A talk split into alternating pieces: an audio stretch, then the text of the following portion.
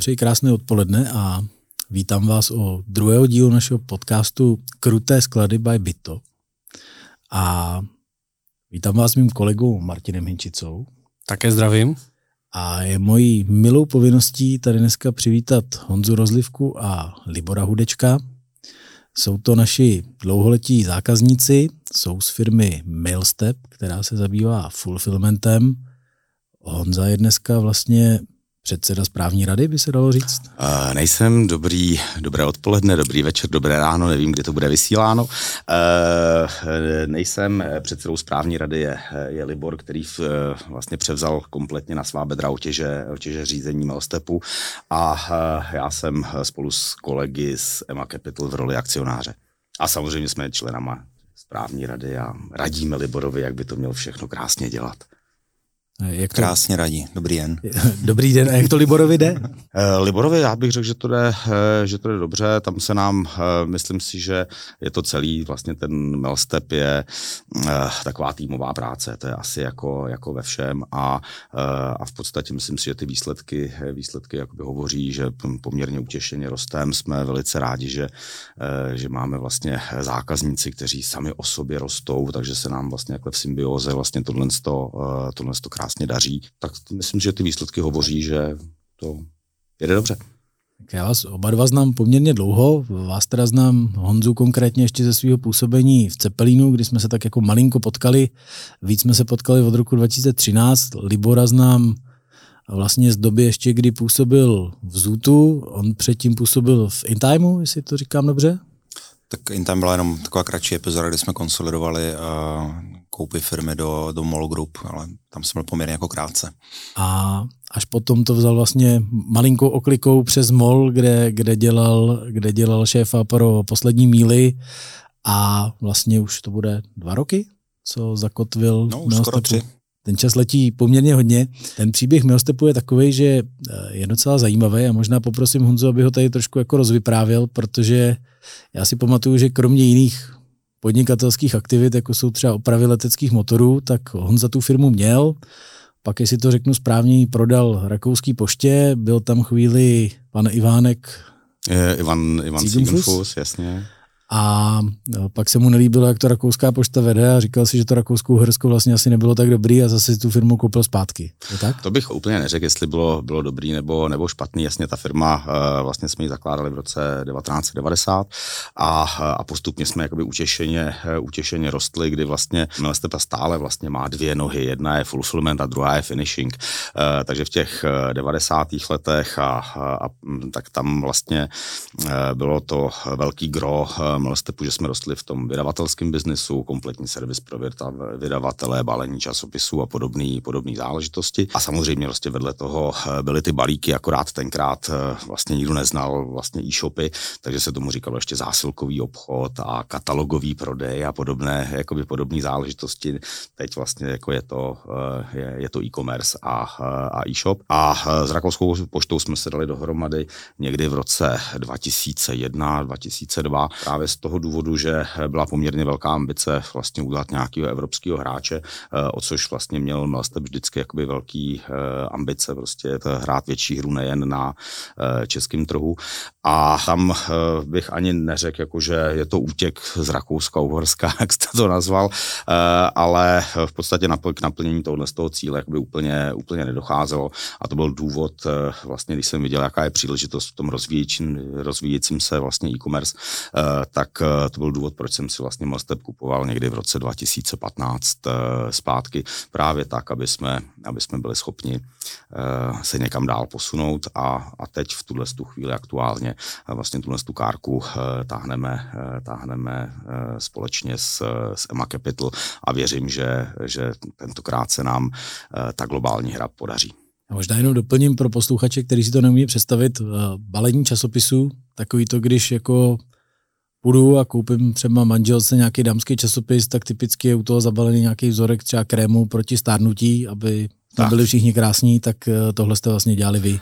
Tohle, to, tohle to stále děláme, máme poměrně významný procento vlastně na českém trhu a ten, ten impact je, je i do zahraničí, takže vlastně uh, děláme kompletní jako produkci pro některé vydavatelské domy do uh, Francie, Rumunsko, samozřejmě Německo, uh, nějaká část produkce jde prostě do Polska, Maďarska, takže jako máme vlastně teďka aktuálně největší balící kapacitu uh, vlastně široko, široko daleko, protože máme asi 8 vysokorychlostních balících linek, ale tohle je nějakým způsobem stabilní biznis a, a samozřejmě v podstatě i to, jak eh, tenhle ten klasický print je mírně jakoby na, eh, na sestupu, tak, eh, tak jsme rádi, že v Milstepu máme právě pro i ten přerod vlastně vydavatelských a mediálních domů nástroje, jak budou schopni monetizovat vlastně ten, ten svůj obsah čtenáře, inzerenty a zase jsme u e-commerce a zase jsme u fulfillmentu a, a to je to, proč do toho fulfillmentu tak extrémně šlapeme.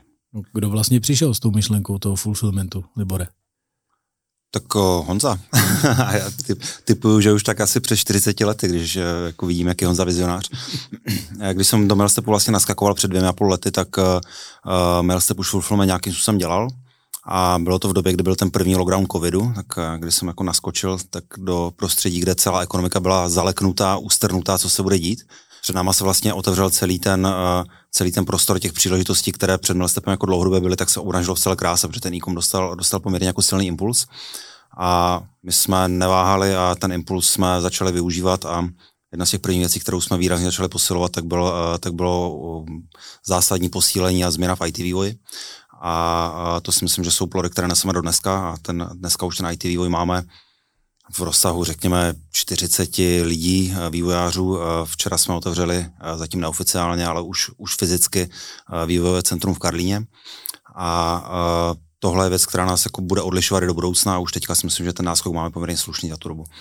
Ale, ale fulfillment jako takový, to by asi mohl říct Honza, je v Mailstepu Možná, že byl dřív full film než to balení časopisu, Honzo. No, bylo, bylo jednoznačně, bylo jednoznačně, protože jedním vlastně eh, první balíky, který jsme dělali, tak byly pro, uh, pro eh, nakladatele, vydavatele knížek a vlastně tu spolupráci někdy v roce, vlastně první balík jsme odeslali v roce 90 a někdy v roce 92-3 jsme začali spolupracovat s knižním klubem, dneska se to jmenuje Euromédie a pro ně jsme vlastně zpracovávali část vlastně jejich, jejich produkce a vlastně na tom, takže my jsme na začátku vlastně byl balík a e, pak vlastně se to p- přerostlo vlastně i pro časopisy, protože e, klienti po nás chtěli nejen rozesílat balíkové zásilky a tenkrát to byla především knižní produkce, tak e, vlastně říkali, hele, když už umíte zabalit balíček a neumíte odeslat i dopis a neumíte ten katalog zabalit do folie a já jsem vůbec nevěděl, co to je folie, ale řekl jsem, že samozřejmě ano.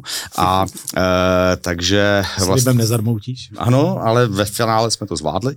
E, a takže vlastně, eh, a když už jsme vlastně měli nějaký automatický linky na balení eh, do folie, tak jsme, eh, tak jsme vlastně to nabídli dalším vydavatelům a vlastně Step má od té doby vlastně jako dvě, dvě nohy, na kterých může stát. Mě teda musím říct zaujalo těch 40 ajťáků, to je číslo. To je, to já myslím, že Libore 43 a hajrujeme dál tak včera byl začátek měsíce, tak zase nějací přiskočili, jo, ale... Uh, to už to není... Alza začíná bát, ne, pomalu? Uh, já, tak my Alze nekonkurujeme. Uh, ne, já myslím jako v počtu ajťáků. no, a ono to není jenom o počtu, jo. To samozřejmě uh, jedna věc je počet, jedna věc jsou náklady, další věc je kvalita, rychlost vývoje. Ta samozřejmě má tendenci s tím jako rozrůstajícím týmem ta komplexita narůstá, takže to není jenom to, že uh, víc ITáků dělá větší výkon, musíme to samozřejmě efektivně řídit hmm. a musíme mít samozřejmě správné zadání. My jsme, eh, když jsme eh, před nějakou dobou eh, odstartovali ten poměrně jako masivní IT vývoj, tak jsme proto, aby jsme byli rychlí, tak jsme angažovali nějaké externí firmy, které nám s tím pomáhaly, měli jsme nějaký body shopping. Ty klíčové věci jsme vždycky drželi u sebe, což byl produkt, project management a architekturu. A ty kodery jsme nějak jako nechtěli jsme čekat půl roku, než nahajrujeme celý tým a chtěli jsme být v tomhle rychlí. A pak postupně přišlo to, že, že jsme víc a víc začali posilovat eh, ten, to, to, to in-house řešení, které až došlo k tomu, že jsme zjistili, že eh, v Počernicích je to všechno super, že tam naše distribuční centrum má jako skvělé zázemí na nejlepším místě v Česku, troufnu si říct, možná i jako ve střední Evropě, ale uh, IT developeři touží trošku po něčem jiném, tak, uh, tak, jsme, tak jsme se zrelokovali do Karlína, protože to vidíme jako dlouhodobou uh, a významnou investici.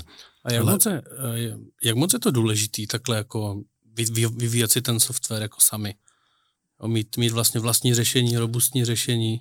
To je v podstatě nezbytný, protože to vám dává vlastně tu, eh, tu konkurenční výhodu a v podstatě jestli nějaký eh, z oborů lidského snažení a vůbec nebo biznisu v tuhle chvíli zažívá jakoby extrémní růst a, a, eh, a změny, tak je to právě e-commerce a, a fulfillment samozřejmě to je jeho nedílná, nedílná součást a neexistuje vlastně produkt, který byste si koupil a mohl na něm, na něm jet. My samozřejmě, jak říká Libor, eh, tu, tu IT kapacitu vlastně máme eh, částečně vlastní, ale stále spolupracujeme i s nějakýma vlastně externíma uh, firmama, protože vlastně toho, ta, ta naše potřeba aktuální je, je tak velká, že, že bychom to prostě jakoby nezvládli nahajrovat takový počet, počet lidí v tak mm. krátké chvíli. Tady ještě možná doplníme jako jedna hrozně důležitá věc, nejenom, že žádné jako řešení, které by se šlo vzít jako krabice, jako neexistuje, ale ona ani ten obor ještě není úplně jako ustálený. Fulfillment, fulfillment je vlastně jedna z těch posledních věcí, která se v e začala vyvíjet. Je to infrastrukturální věc, je to věc, kterou víceméně potřebuje každý, ale uh, my pokud se na to díváme z pohledu uh, služby zákazníkům, tak uh, musíme být nejlepší. My musíme mít lepší řešení, než mají uh, in-house, in-house e-shopy. Ani u těch e-shopů to ještě není úplně ustálené. Takže kdybychom si řekli, kdybychom chtěli vyvíjet, já nevím, VMS, Warehouse Management System pro paletové hospodářství, pro paletový sklad, tak těch asi najdeme jako 15 řešení, které jsou všechny dobré, některé jsou dražší, některé jsou levnější, ale je to hotová věc, tam už se moc toho vymyslet nedá. Eh, ten, ten fulfillment není jenom o té obsluze toho, toho zboží ve skladu, ale i o nějaké větší přidané hodnotě těm zákazníkům, propojení jejich na marketplace, eh, nabízení celé škály dopravců, my jich v Evropě máme asi 50. A samozřejmě jako dalších služeb, eh, jako integrace těch zákazníků, protože my to děláme pro třetí stranu, tak eh, jedna z těch důležitých rolí je, milí e-shopy, my vám budeme dělat logistiku, ale teďka, když bychom jim řekli, teďka si tady uh, zastavte se na půl roku, přestaňte všechno dělat a připojte se na náš IT systém, tak to nikdo neudělá. My to potřebujeme mít jako, jako pluginové řešení, jako, jako skládačku, která je propojena do těch největších platform, jako Shopify a tak dále. Takže to je, je, to, je to specifický biznis. Já to vždycky říkám tak, že my chceme investovat do uh, nejlepšího logistického řešení pro e-shopy, které se pořád ještě jako mění a chceme ho nabízet všem našim zákazníkům, všechny ty věci, které vyvineme za ty obrovské peníze společně, tak uh, každý z těch našich zákazníků je toho účasten a, a dostává výhody, které, které do toho přináší ten vývoj, který je za ten, za ten celek. Což zejména pro ty střední e-shopy a menší e-shopy je, uh, ti se dostanou k nástrojům a k možnostem, které by sami asi jako nevyvinuli. Já se ještě vrátím k tomu, jak jsme se bavili o tom, že Počernice jsou dobrá lokalita, ale nejsou úplně taková ta hipsta lokalita, takže chápu, že vývojový centrum je v Karlíně, protože a přece jenom to centrum je blíž, my s tím taky teďka jako docela bojujeme, protože v průběhu té doby, kdy, kdy já jsem v bytu, tak uh, se nám trošku změnila struktura lidí a, a na začátku vlastně všichni ty lidi bydleli někde kolem, teď, teď už jako ta lokalita je super, ale všichni vlastně bydlíme někde jinde a, a daleko dojíždíme. Jak se potýkáte s nabíráním lidí a jak vůbec se snažíte zvýšit nějakou jejich lojalitu, aby v té firmě jako zůstali, protože já zrovna třeba mám taky jeden čerstvý případ ze včerejška, kdy jsme si plácli s jedním novým technikem a, a On si to tak jako přes víkend nechal rozložit v hlavě a zjistil, že vlastně nechce dělat tady to, ať se teda u nás byl podívat a chtěl projektovat regály. Zjistil, že vlastně bude chtít dělat stavby vedoucího a protože mu dali jako o tisíc korun víc, tak samozřejmě taková zákeřná myšlenka, která mě napadla říct mu, že mu dáme o dva víc a pak jako za tři týdny ho zase pustit k vodě a říct, že jsme sehnali někoho jako za o tři tisíce míň, ale asi s tím tím budeme hodně všichni teď v poslední době. A tak to je, to je, to je všeobecně s tím jako eh, ta tak to je a v podstatě důležitý, samozřejmě peníze jsou, jsou důležitý, ale uh, co, no, zhruba asi tak stejně, nebo ne důležitější, eh, je, aby vlastně eh, se vytvořil eh, atmosféra ve firmě taková, že víme, co děláme, máme jasnou vizi, prostě strategii, chceme něčeho dosáhnout a zvlášť třeba u těch programátorů nebo u těch kodérů a u těch vlastně product ownerů a tak, tak je pro ně extrémně důležitý, že ví, že pracují na nějakém řešení, který je unikátní, že vlastně jakoby on potom může říct, hele, já jsem tohle to vyvinul, tohle je můj nápad, tenhle ten business model, který potom jste poměrně rychle, a to bych řekl, že je naše, naše jakoby velká výhoda, že se dokážeme velice rychle říct, hele, je to dobrý, jdeme do toho, anebo hele, mysleli jsme si, že to bude fajn, ale hm, nevychází to, kašleme na to a jdeme dál, jo, takže, takže jakoby pracovat v takhle dynamické firmě si myslím, že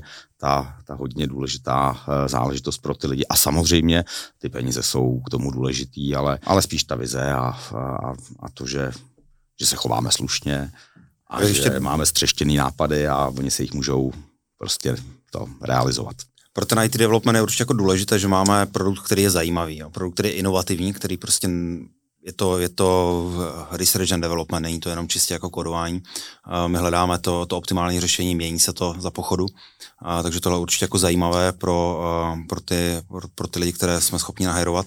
A možná jedna z těch jako technických věcí, my jsme poměrně jako technologicky vyvíjíme ty, ty, ty nové platformy pár roků, takže nemáme žádný jako starý uh, archaický systém, jsme moderním řešení, děláme to od začátku, takže je to velké, že je to, že je to škálovatelné, takže tohle je určitě zajímavé taky. Možná bych ještě doplnil jako jednu věc k tomu, on to zní zvláštně jako uh, rozdělit uh, oddělit ten, ten vývoj a poslat ho geograficky někam jinam, ale my už se na to nedíváme jako, že, eh, že jsme firma, která je v Praze, díváme se na to, že jsme evropská firma, což už dneska je pravda. Eh, máme už aktuálně spuštěný provoz v Itálii, příští rok eh, plánujeme další expanzi do dalších zemí a v tu chvíli už vlastně ten, ten IT development nemůže být, nebo pokud bude u jednoho z těch center, tak budeme u jednoho u těch ostatních ne, my se musíme naučit fungovat, fungovat jako nezávisle na tomhle.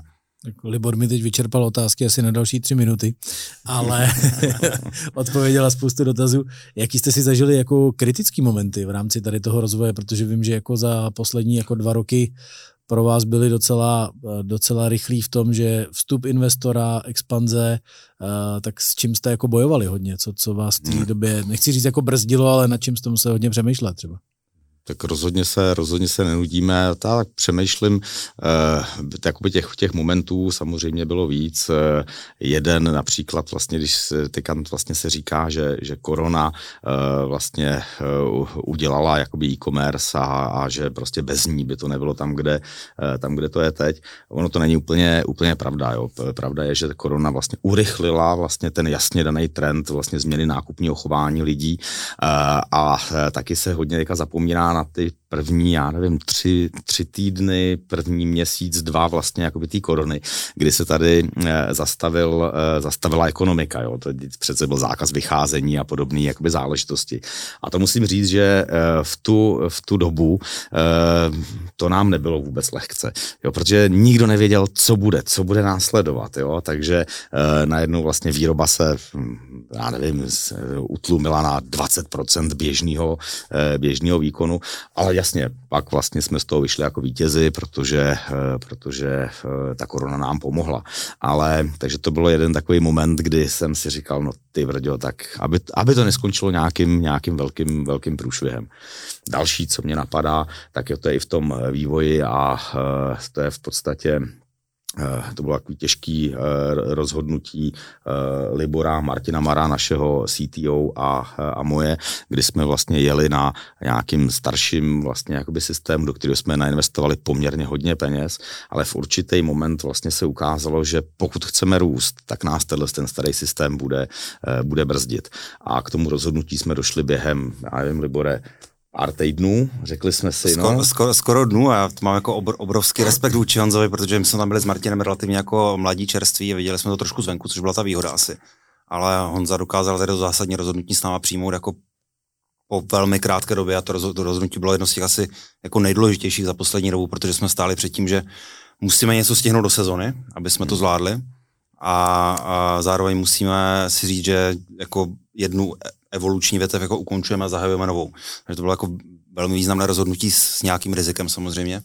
No a tam to hlavně vlastně ten, ten starý, starý systém jsme nějak jakoby eh, čerstvě dobudovali a ukázalo se, že, eh, že t, jakoby ta filozofie toho přístupu prostě je potřeba úplně jiná, takže eh, tam jsme pak jako si, hm, si dali kafe, pak jsme vzali ten, ten systém, který se jmenoval asi 8 milionů korun, spláchli jsme ho do záchoda a dali jsme si panáka, no a šli jsme vybudovat něco lepšího. A dali jsme na stůl, dali jsme na, na stůl další peníze, aby jsme to mohli postavit znovu. No, tak to samozřejmě, to bylo, to bylo těžké, ale myslím, že to bylo jako velmi správně, protože tím, jak už jsme, uh, to, to už jsme před sebou viděli, že ten e jako poroste, že bude velký a že, a že už něco umíme a, a umíme na tom stavět a že máme jako dobré, dobré DNA v tom a, a tak vlastně ta investice byla, jako, byla na místě a my vlastně, když jsme nad tím čím dál víc přemýšleli, tak jsme jako viděli, že to naopak ještě jako poroste, že to není, že teďka něco vyvineme a tím to skončí, ale že vyvineme a dál a dál a dál. To je jak rekonstruovat starý dům, co? Tam prostě no, no. můžete sypat. No, nebo, stav, nebo spíš jako stavět, stavět nový, jo. A... Ne, to jste právě udělali dobře, no. že jste to zhrnuli a začali na zelený louce, to bývá ale pak samozřejmě, jako, když, když to vidíte v těch jako nákladech, v těch číslech, tak uh, to jsou jako obrovské miliony nebo desítky milionů, nebo jim se říct, jenom letos to bude přes 400 milionů, kterou máme v, máme v softwarovém vývoji. A vlastně to celé se nám zapojilo do té úvahy, uh, aby jsme takhle jako masivní vývoj dokázali utáhnout a ten, to řešení je škálovatelné softwarové samozřejmě, proto to děláme takhle, jak to děláme. Ale uh, pořád jako ten, ten motor, ten generátor peněz je logistická marže, která to nejsou žádné jako desítky procent. A uh, aby tohle fungovalo, tak ten jediný jako klíč k tomu je ten scale, je ta velikost. A v tu chvíli, protože Honza už to dlouhodobě jako razil, tak, tak jsme opravdu si řekli, šlápneme do toho a půjdeme jako evropskou cestou. To řešení, které vyvíjíme, nebude, nebude jenom tady, ale, ale zahrajeme to o co největší o co největší rozsah. A kdo je dneska takový jako typický váš zákazník? Já vím, že jako dřív v minulosti to byly i taky jako třeba malý e-shopy, který zrovna jako začínali a vlastně si tu logistiku ani úplně nevěděli rady a, a bylo to spíš takový, že někdo si řekl, ale tak já půjdu prodávat psí uh, granule. Jasně, tak jako eh, to, tohle jsou taky naši, ne, naši vážení zákazníci a v podstatě dá se říct, že v, v dnešní době vlastně máme kompletně celou, eh, celou škálu. Jasně, jsou, eh, jsou určité firmy, já nevím, typu Alzamol, když jsme vlastně tady v Čechách, který mají vlastní logistiku, tak to asi je, to jsou společnosti, na který, na který jakoby nemíříme, ale, ale vlastně to od enterpriseových klientů po klienty, který mají, kteří mají řádově eh, tisíce objednávek, eh, tisíce objednávek denně, až po nějaký, řekl bych, eh, střední shopy, řádu stovek objednávek denně. A samozřejmě v podstatě jsme velice rádi, že máme i vlastně jakoby větší počet vlastně klientů, kteří jsou v řádu jednotek nebo desítek objednávek denně, protože z nich jednoho dne můžou být, může být velký klient a zároveň, Libore, ty máš na toto přirovnání s těma stonkama. Jo, že buď je jedno velký lano, anebo vlastně tisíc stonků vedle sebe, nebo malých větviček, kterými udělají to uh, ten uh, stejně silný kmen. Ten, ten obvod je stejný. Já ještě dodám, jako máme i, máme i uh, to říct, e-shopy nebo zákazníky, kteří ani nemají ten e-shop. Je to poměrně jako zajímavý trend a díky tomu technologickému řešení my to dokážeme obsloužit. Jsou to lidé, firmy, merchanti, kdokoliv, kteří prodávají čistě jenom na marketplacech, třeba na Amazonu, nemají ani vlastní e-shop a u nás mají zaskladněné zboží a my obsluhujeme vlastně celý, celý ten logistický proces bez nutnosti mít ten e-shop. Znamená, že my ty objednávky chytáme rovnou z Amazonu třeba a i tohle jde a máme, tako, máme zákazníky, kteří takhle prodávají jako evropsky. A je to celkem, celkem vidět jako zajímavý trend, nejenom uh, z těch eh, zákazníků, kteří přicházejí k nám a prodávají eh, od nás, ale i od těch zákazníků, kteří prodávají v jiných, eh, v jiných částech světa, troufnu si říct, a chtějí obsadit třeba jako Evropu a chtějí tady mít jako lehký asset typu uh, věnuju se marketingu na marketplacech a potřebuji samozřejmě zajistit tu logistiku a tam musí být lokální protože Amazon nebude čekat, až přivezete zboží z Číny samozřejmě. Teďka tak jako napadá, když teda už, už jsme se dostali k té trošku filozofickým otázkám, tak přejdeme malinko do té do tý, eh, jako osobní roviny. Já třeba tady přirovnání se stonkama se mně jako hrozně líbí, protože v tomhle mám jako podobnou filozofii, že přesně si myslím, že z malého zákazníka se může stát velký a, a je potřeba se ke všemu chovat jako s úctou, protože nám prostě dávají tu důvěru a svěřují nám nějaké jako svoje peníze a, a my za tu důvěru a za ty peníze bychom měli předvést něco adekvátního, aby ty lidi z toho měli radost. Tak já, já doufám, že máte radost i z toho, co třeba dneska stavíme spolu. A, ale to jsem jenom odbočil, aby jsme se pochválili samozřejmě. Ale a, jaká je vaše životní filozofie, nebo tak, jak, jak jako se trošku koukáte jako on zakoulí očima, tak eh, teď z něj vypadne něco chytrýho určitě. Hledám, eh, hledám odpověď. Eh, no v, v podstatě principiálně člověk musí, musí dělat to, co ho baví a to, to, to čemu věří. A, a teprve potom vlastně najde nějaký jakoby v tom vnitřní, vnitřní uspokojení a, a musí ho to naplňovat. Jo, prostě tahle vize, takže, takže asi tak. Libore, řekni něco chytrého. Jo, no, jak tomu jenom jako dodám to, že eh, je super a tu v Milstepu jako rozhodně máme, že ty výsledky své práce jako relativně rychle vidíme. Přestože už si myslím, že nejsme malá firma, tak uh, pořád ta jako rychlost rozhodování je, je dobrá, nejsme korporát v tom, že bychom si dělali vzájemně mezi sebou prezentace a takové věci. Jsme schopni se o důležitých věcech dohodnout prostě u kafe. A tohle je fajn, to tu firmu jako výrazně zrychluje, přestože ta komplexita je jako obrovská, teda musím říct, uh, tak, uh, tak pořád tohle chceme udržet. A tohle je potom i ta zpětná vazba, která jde rychle jako uh, k těm rozhodovatelům zpátky, tak, tak to je určitě jako velmi dobrá motivace. To je co zajímavý, jenom jako odbočím, kolik měl Mejstep zaměstnanců třeba pět let zpátky, kolik jich má dneska? Pět let zpátky, řádově něco okolo stovky, a nebo 120, jo. Ono se tam vlastně máme ještě pak, eh, eh, že vlastně jakoby celou síť vlastně brigádníků na nějaký sezónní výkovy, výkyvy a tak. A teďka jsme Libore kolik 400 řádově někde tam. Já myslím, že zatím nejvíc bylo loni na Black Friday, bylo na směry nastoupilo asi 530 lidí, něco takového. A to je samozřejmě extrém, to už jdeme jako ve třech směrách, my se, my se snažíme v personálně jako nerůst eh, tak, eh, tak moc, ale no. chceme být efektivní a samozřejmě těch příležitostí je tam spousta.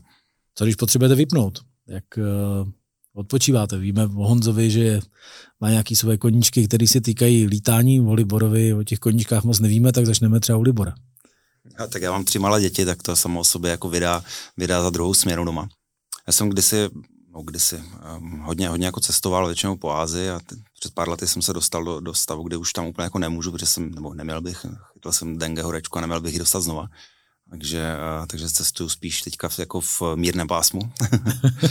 a hraju basket, dneska zrovna do teda, až tady skončíme, tak od, od 8 večer hraju basket s chlapama, takže to je, to je fajn. A samozřejmě sport je důležitý a je potřeba jako asi pro všechny, kdo jsou v nějaké jako exponované manažerské pozici, si umět tu hlavu vyčistit, umět nějak jako vypnout, přerušit.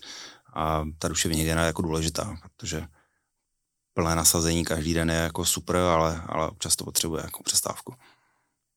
To naprosto souhlasím. Tak co Honza, kromě letadel?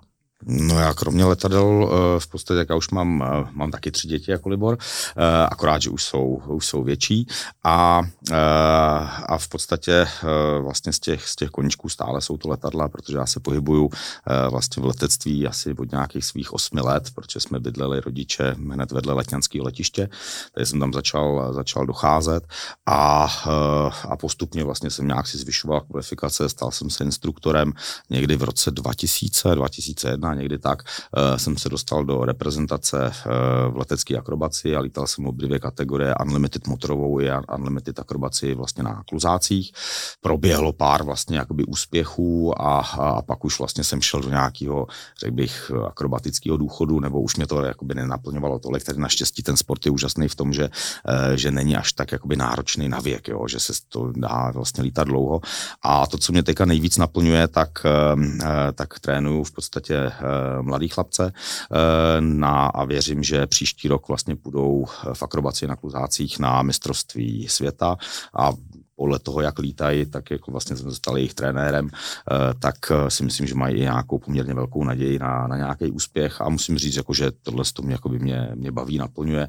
A zase ještě nejen tu akrobaci, ale, eh, ale i v aeroklubu Moravská Třebová, kde nějak jsem účasten, tak, tak vlastně cvičíme žáky skutečně od těch jakoby plínek leteckých, to znamená základní výcvik, naučit někoho lítat rovně, zatáčet, startovat, přistávat, je to docela fajn, docela mě to baví. No on za to nepřizná, oni ho prý ukecali teda v létě a zase vyhrál nějakou medaili na mistrovství jako v, v lítání ještě. Jo. Takže, uh, takže já bych to s tím důchodem úplně jako nepřeháněl. jo, ale to bylo opravdu jenom zleknutí, jsem šel na mistrovství republiky, ale eh, jako už jako by sám netrénu. 2014 jsem byl naposled na mistrovství světa a od té doby už tak jako uh, lítám tak spíš, že uh, instruktorsky a, a takže kdybych čistě teoreticky uvažoval o pilotním průkazu, tak když se přihlásím do Moravský Třebový, tak je nějaká pravděpodobnost, že bych jako instruktora mohl chytnout tady mistra rozlivku a kromě teda toho, že je mistr v obchodních jednáních a bych rozhodně doporučil každému prodejci, aby pár těch jednáních absolvoval, protože já musím říct, že čím jsem starší, tak tím si je víc jako užívám, ale Uh, asi to bude i tím, že už se trochu jako známe a člověk může uplatnit takzvaný rozlivkův koeficient před tím finálním jednáním, ale na druhou stranu vždycky, když jedeme se ženou na dovolenou, ona balí ty paštiky, že jo, tak říká, tak zase jsme prodali něco k rozlivkovům a, a můžeme vyrazit, uh, vyrazit na dovolenou.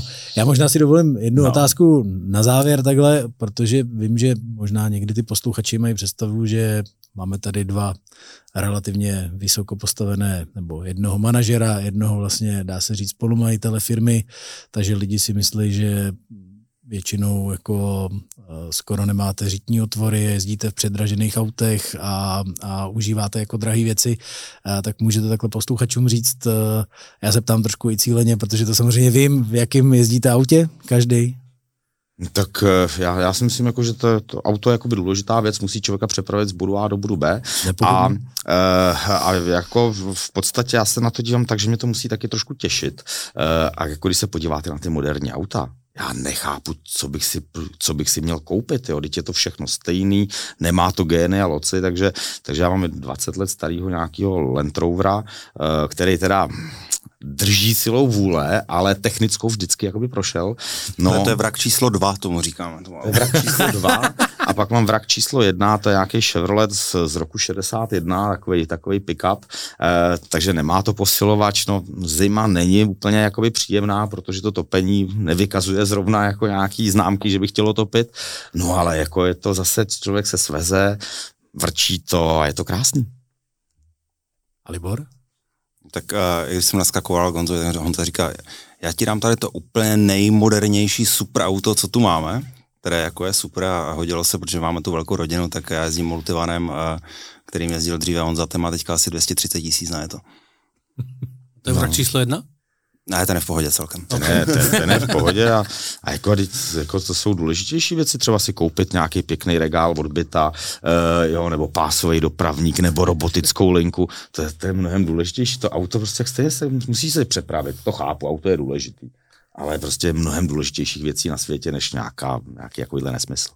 Já jsem rád za tohleto moudro mistra rozlivky na závěr. A pokud chcete vidět víc, tak určitě se někdy přijďte podívat eh, do Milstepu. Já bych chtěl obou pánům poděkovat za čas tady za, s náma strávený a myslím, že za spoustu zajímavých informací a, a budu se s nimi těšit zase někdy příště tady. Takže díky. My moc děkujeme, děkujeme za pozvání, bylo to příjemné. Díky.